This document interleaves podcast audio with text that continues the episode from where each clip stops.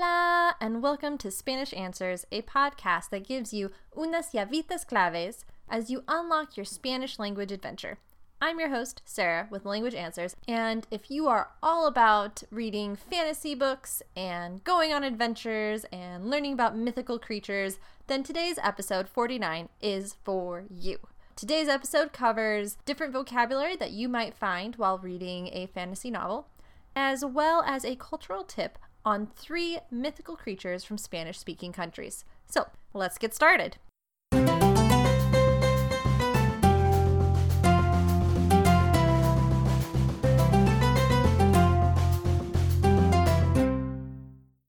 reason for this episode is that a while ago, I was trying to read a book that was sci-fi and fantasy, written by Anne McCaffrey in Spanish. And to my horror, I had no idea what was going on in the first few pages.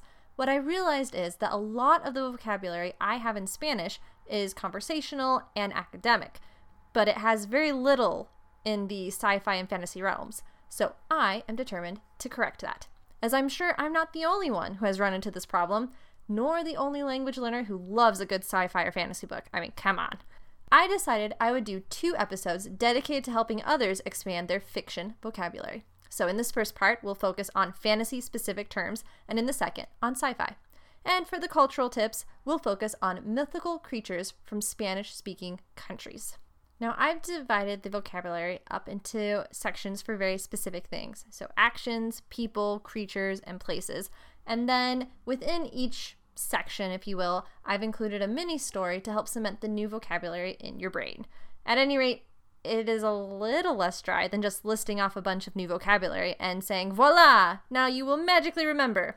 I honestly don't know if the story's going to work better or not, so please let me know. Did the story help, or was it just too corny and you couldn't handle it? I would love to hear your feedback. So let's begin with the first section on action verbs. Now, in the blog, I have created kind of a slideshow where you can just click through and you can see the pictures with the word and then the translation, but obviously can't do that on a podcast, so I'm just going to read them. Our first action verb is dash, like you're dashing across the way, and then skulk, which is a very fun word, skulk, you know, like to skulk in a corner, and then slink. I often think of some kind of feline just slinking through the grass. To creep, to stab, or to slay, very violent verbs right there. And of course, if you've got stabbing and slaying going on, you need to be able to put on your armor and to mount a horse. Now, for all of these, right, here are some of the translations. To dash in Spanish is correr, which you probably already know as to run. Correr.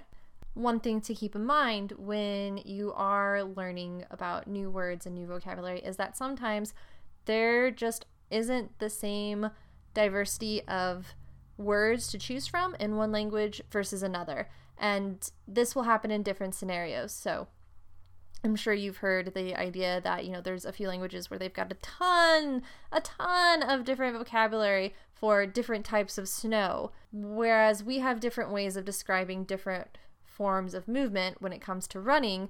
In Spanish, to dash and to run are pretty much the same verb, so correr. And then to skulk is me rodear, me rodear. To slink, like through the grass, is escabullirse, escabullirse, so it's a reflexive verb. Same with to creep, arrastrarse, arrastrarse. And then to stab something is apuñalar, apuñalar, with that fancy N. Or, to be more technical, it is an N with a tilde, la tilde, above it. So that squiggly line, right? It's called it una tilde, the letter ñ. Anyways, to stab, apuñalar. To slay is to matar a, matar a algo, right? To slay something, matar a algo. And then to put on armor is also reflexive. Ponerse la armadura. Ponerse la armadura. And then to re- get on your horse. Montar a caballo. Montar a caballo. All right, a few other action verbs you might come across in your fantasy adventures is to cast a spell on someone. You know, the spell could be a blessing, so you might bless someone, or you might curse them. A fairy godmother might ask that you make a wish or offer, you know, the ability to fly. A king or queen might knight someone, so for someone to be knighted. And obviously there's a lot of disappearing and reappearing in the fantasy realms. Some translations of this: to cast a spell is hechizar, hechizar with an H, hechizar. And to bless someone is bendecir, bendecir with a B. To curse someone is a little bit more complicated to say. It's echar una maldición sobre. Or, if you want to say it a little bit more Latin American, echar una maldición sobre. Right? Sorry, I've been practicing my Castilian pronunciation. So, echar una maldición sobre, or echar una maldición sobre. And, of course, if you want to make a wish, it's pedir un deseo. So literally, it's to ask a desire, which I think is really, that's a cool way of saying that. Pedir un deseo. To fly is the same as if you're taking an airplane. Volar with a V, volar. To be knighted is nombrado caballero. So basically, to be named a knight. Nombrado caballero. And to disappear is desaparecer. Very similar, right? Desaparecer. And to reappear is reaparecer. Reaparecer. Wow, that could be a tongue twister all on its own. Reaparecer, desaparecer. Let's go ahead and do a quick story. The story will be in English, but I have replaced the words that have this vocab with the Spanish word instead. So see if this helps. Again, let me know your thoughts.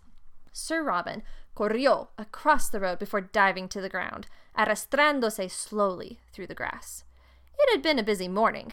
He had begun the day like any other, poniéndose la armadura before montar a caballo to scour the countryside for any thieves or murderous cutthroats. While he had not found any merodeando along the road, he did see a dragon quietly escabulléndose through the fields, on the hunt for some poor peasant farmer. Sir Robin had immediately sprung into action, and for hours he fought the fearsome beast.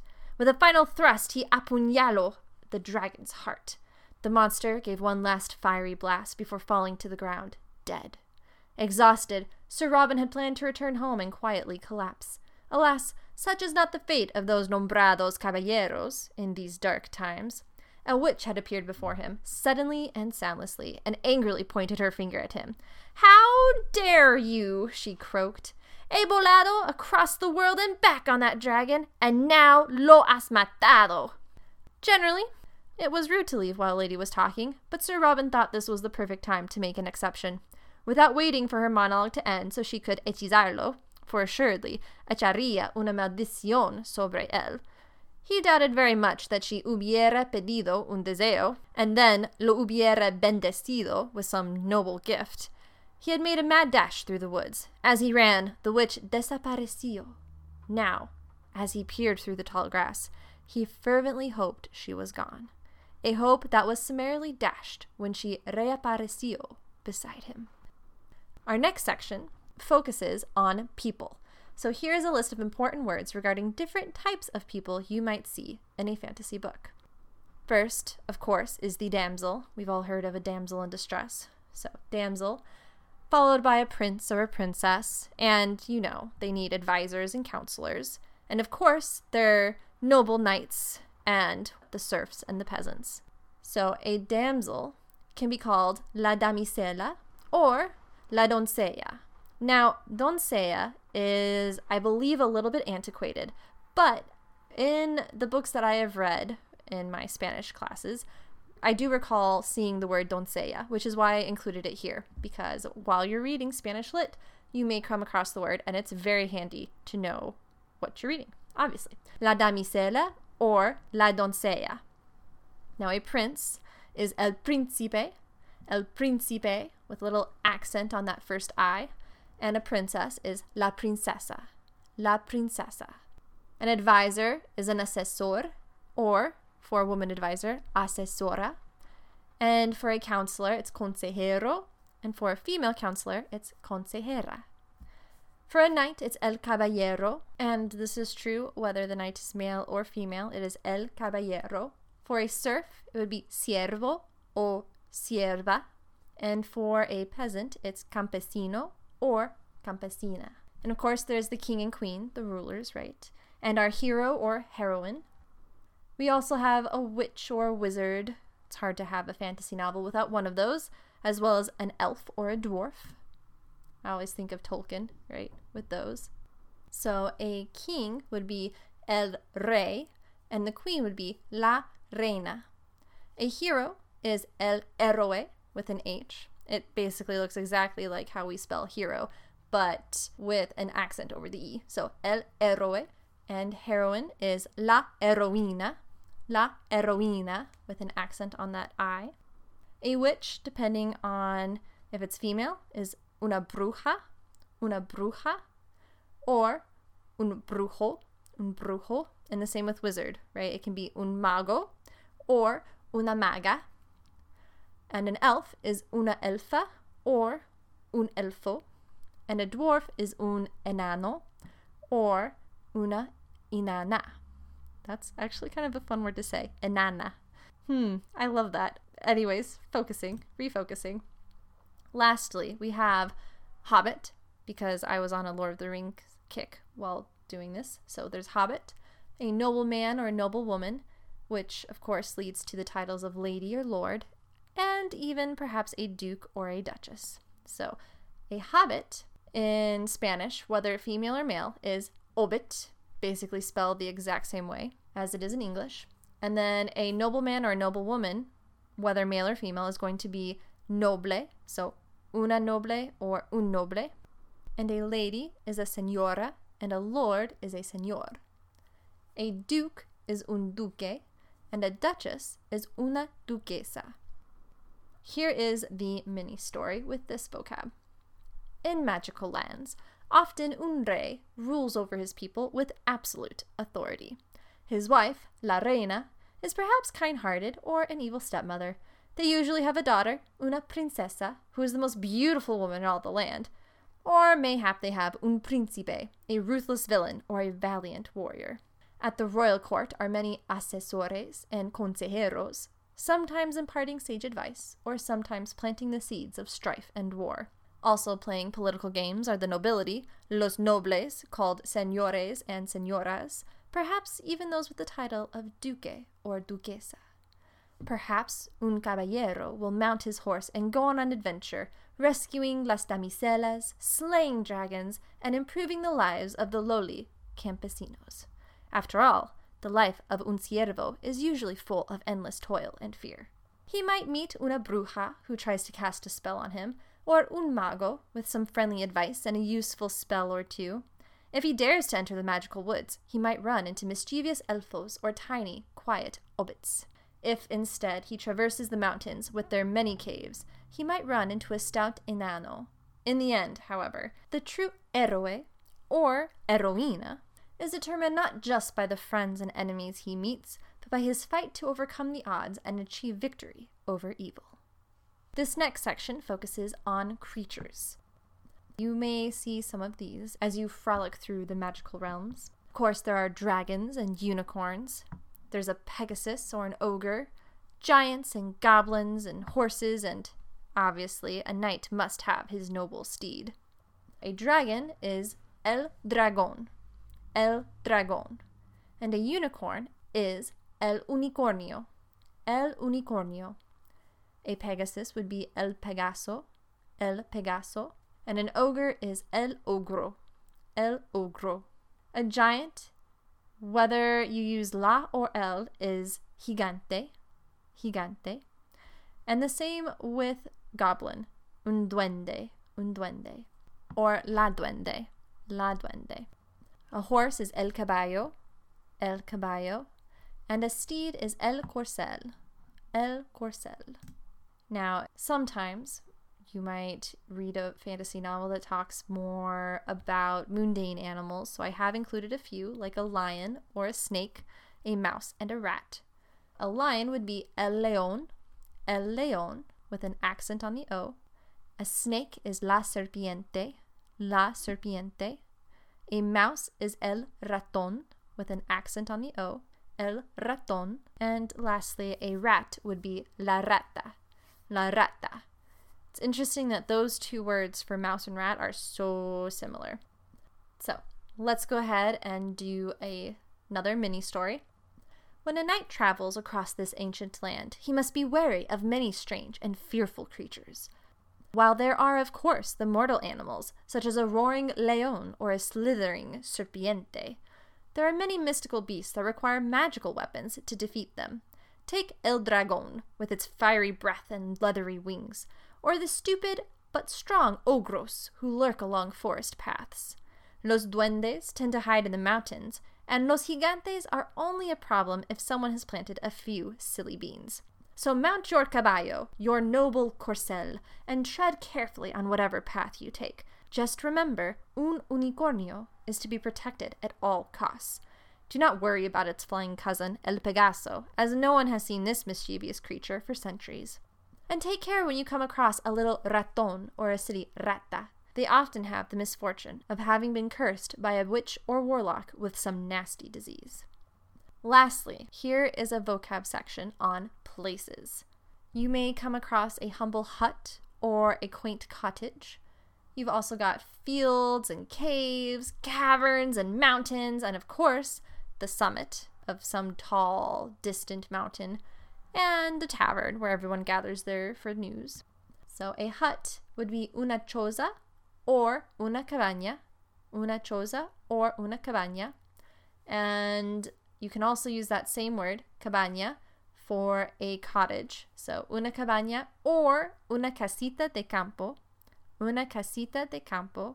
From what I was gathering while I was doing research for this, it seems that una cabaña is really talking about a small hut, or sorry, a small house. It can be quaint, like we would think of in English, like a small cottage or even a cabin in the woods, but it can also apply to a shack or a hut. Just keep that in mind. But a casita de campo, I think, is always going to be more along the lines of a cottage. Now, a field is el campo, el campo, and a cave is la cueva, la cueva.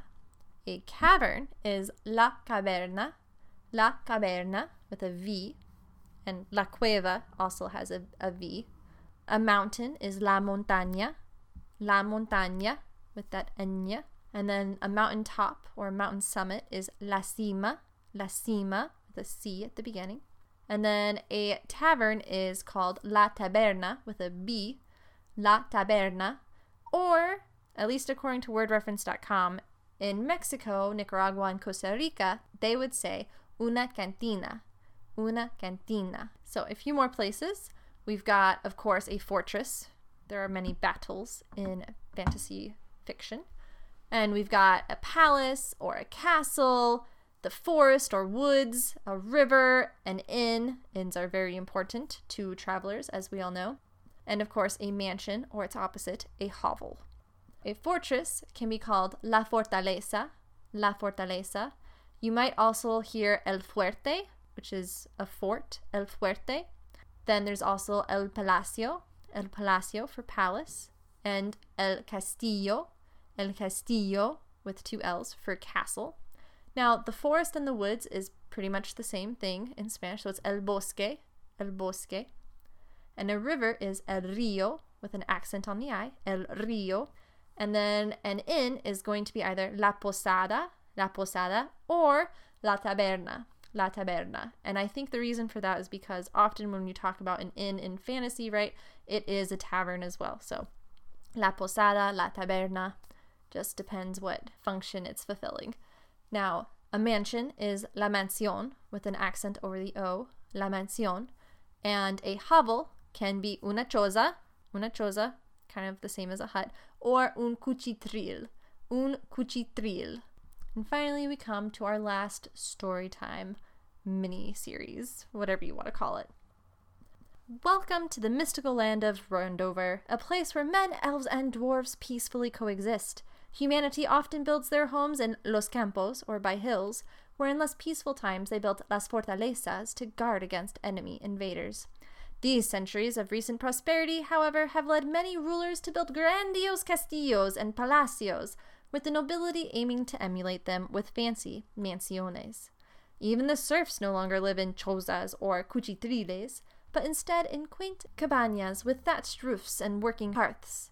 Visitors seeking news might visit the local tabernas, then stay the night at the welcoming posadas. Across the nearby lakes and meandering rios live the elves, content in their treetop homes among the ancient mystical bosques. The dwarves live far off in their montañas, preferring the smell of cuevas and the depths of cavernas. Sometimes an adventurous dwarf will venture out into the world, if only to claim he reached his mountain cima.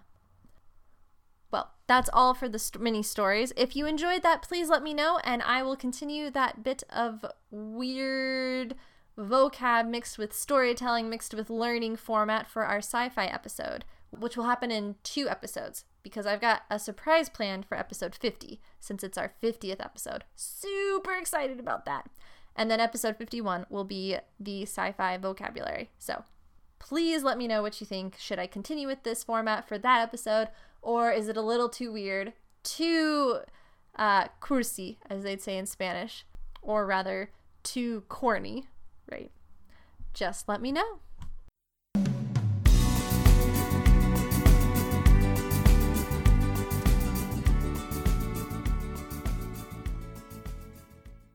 Let's begin our cultural tip, focusing on mythical creatures from Spanish-speaking countries. I've included a link at the bottom of the show notes that highlights where I began my search. There's a really cool map that highlights kind of the m- big mythical creatures from different countries from all over the world. So if you're really into learning about different mythical creatures from anywhere in the world, I highly recommend you check that out, because it's super cool. Anyways, that's where I began my search for different creatures, and let's dig into what I found. For Argentina, there is the Nahuelito. Nahuelito. This creature is basically the South American equivalent of the Loch Ness Monster. The claims are that there is some type of aquatic creature, about ten to fifteen meters long, that lives in the waters of the lake. Ah, I apologize if I butcher this, but Nahuel Huapi. Thus the name Nahuelito. While no evidence has been found that concretely proves the existence of Nahuelito, the Mapuches, interestingly enough, had a legend of a similar creature that they called the Cuero, and oral legends of El Cuero date back three hundred years or so ago. I've included links to a website that has the different hypotheses for what the creature might be, and an informative article about the documentary, Bajo Superficie, El Habitante Oculto del Nahuel Huapi, which was directed by Miguel Ángel Rossi. So what do you think? Does Nahuelito exist, or is it all just a fun myth? Now in Peru, there's a creature called El Muki. While there are similar creatures in other South American countries, the Muki of Peru is a type of goblin or elf creature that wears mining gear, has a long beard and long blonde hair, with eyes that reflect the light. Kinda creepy. His voice is very deep and his skin very pale, and he is no more than two feet tall. Supposedly he walks like a duck due to his very large feet, which would probably be comical to see. And according to my research, the word Muki comes from the Quechua word murik, for to smother or to strangle, which makes sense since the miners could inhale dangerous dust and silica. If you want the actual myth story, it's really quite fun to read. Check out the links below. In summary, the Muki likes to make deals with miners, but these deals do not always end well for the mortals. This creature, according to that world map I was showing you, is a creature from Spain, but there's really stories about this creature in Mexico and Latin America just in general. This is one of the most terrifying creatures I've heard of. It's El Coco. Now, the history of El Coco is a bit complex, as it seems to have begun as a dragon, and I've included a link with the history below. But nowadays, the creature is a bit like our boogeyman. So El Coco can hide wherever it likes, has red eyes, and hunts for misbehaving children. The worst version, El Cucuy, hunts the naughtiest of children, who are never seen again. Francisco Goya, in seventeen ninety-nine, created a scary work called Que Viene El Coco, where a mother is trying to protect her two frightened children from a hooded, man-like creature. It's quite chilling. No me gusta. Especially as a mom now. Like, uh-uh, no way. But basically, nowadays, El Coco is a boogeyman who will come, kidnap naughty children, and eat them. I found a lullaby from Spain via Mama Lisa's World that summarizes this well. It goes, Duérmete niño, duérmete ya, que viene el coco y te llevará. Duérmete niño, duérmete ya, que viene el coco y te comerá.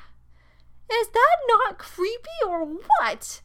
I'm not sure how a child's supposed to sleep after a lullaby like that.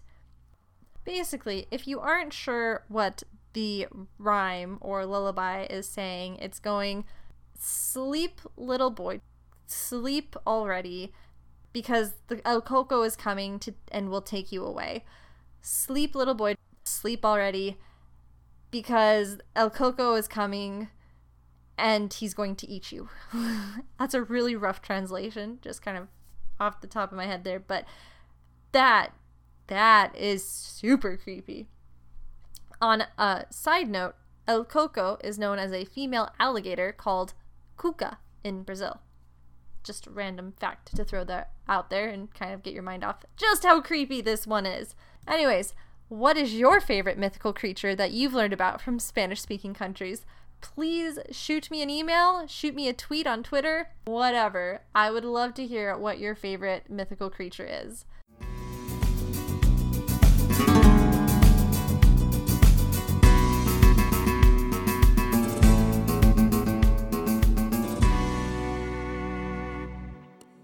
Well, that's all for today. Thank you so much for listening, and don't forget to check out the show notes for links to the resources I used for this episode. If you would prefer to read an approximate transcription of today's episode, you can also visit the episode's blog. I would love to help you on your Spanish journey, so if you have any questions about Spanish culture or grammar, or even if you just need help editing or creating content in English, you can reach me at contact at language answers dot com or visit my website for more information at w w w dot language answers dot com. Remember, learning a language is a lifelong journey. Aprovechalo, disfrútalo, y compártelo. See you in two weeks. Hasta luego!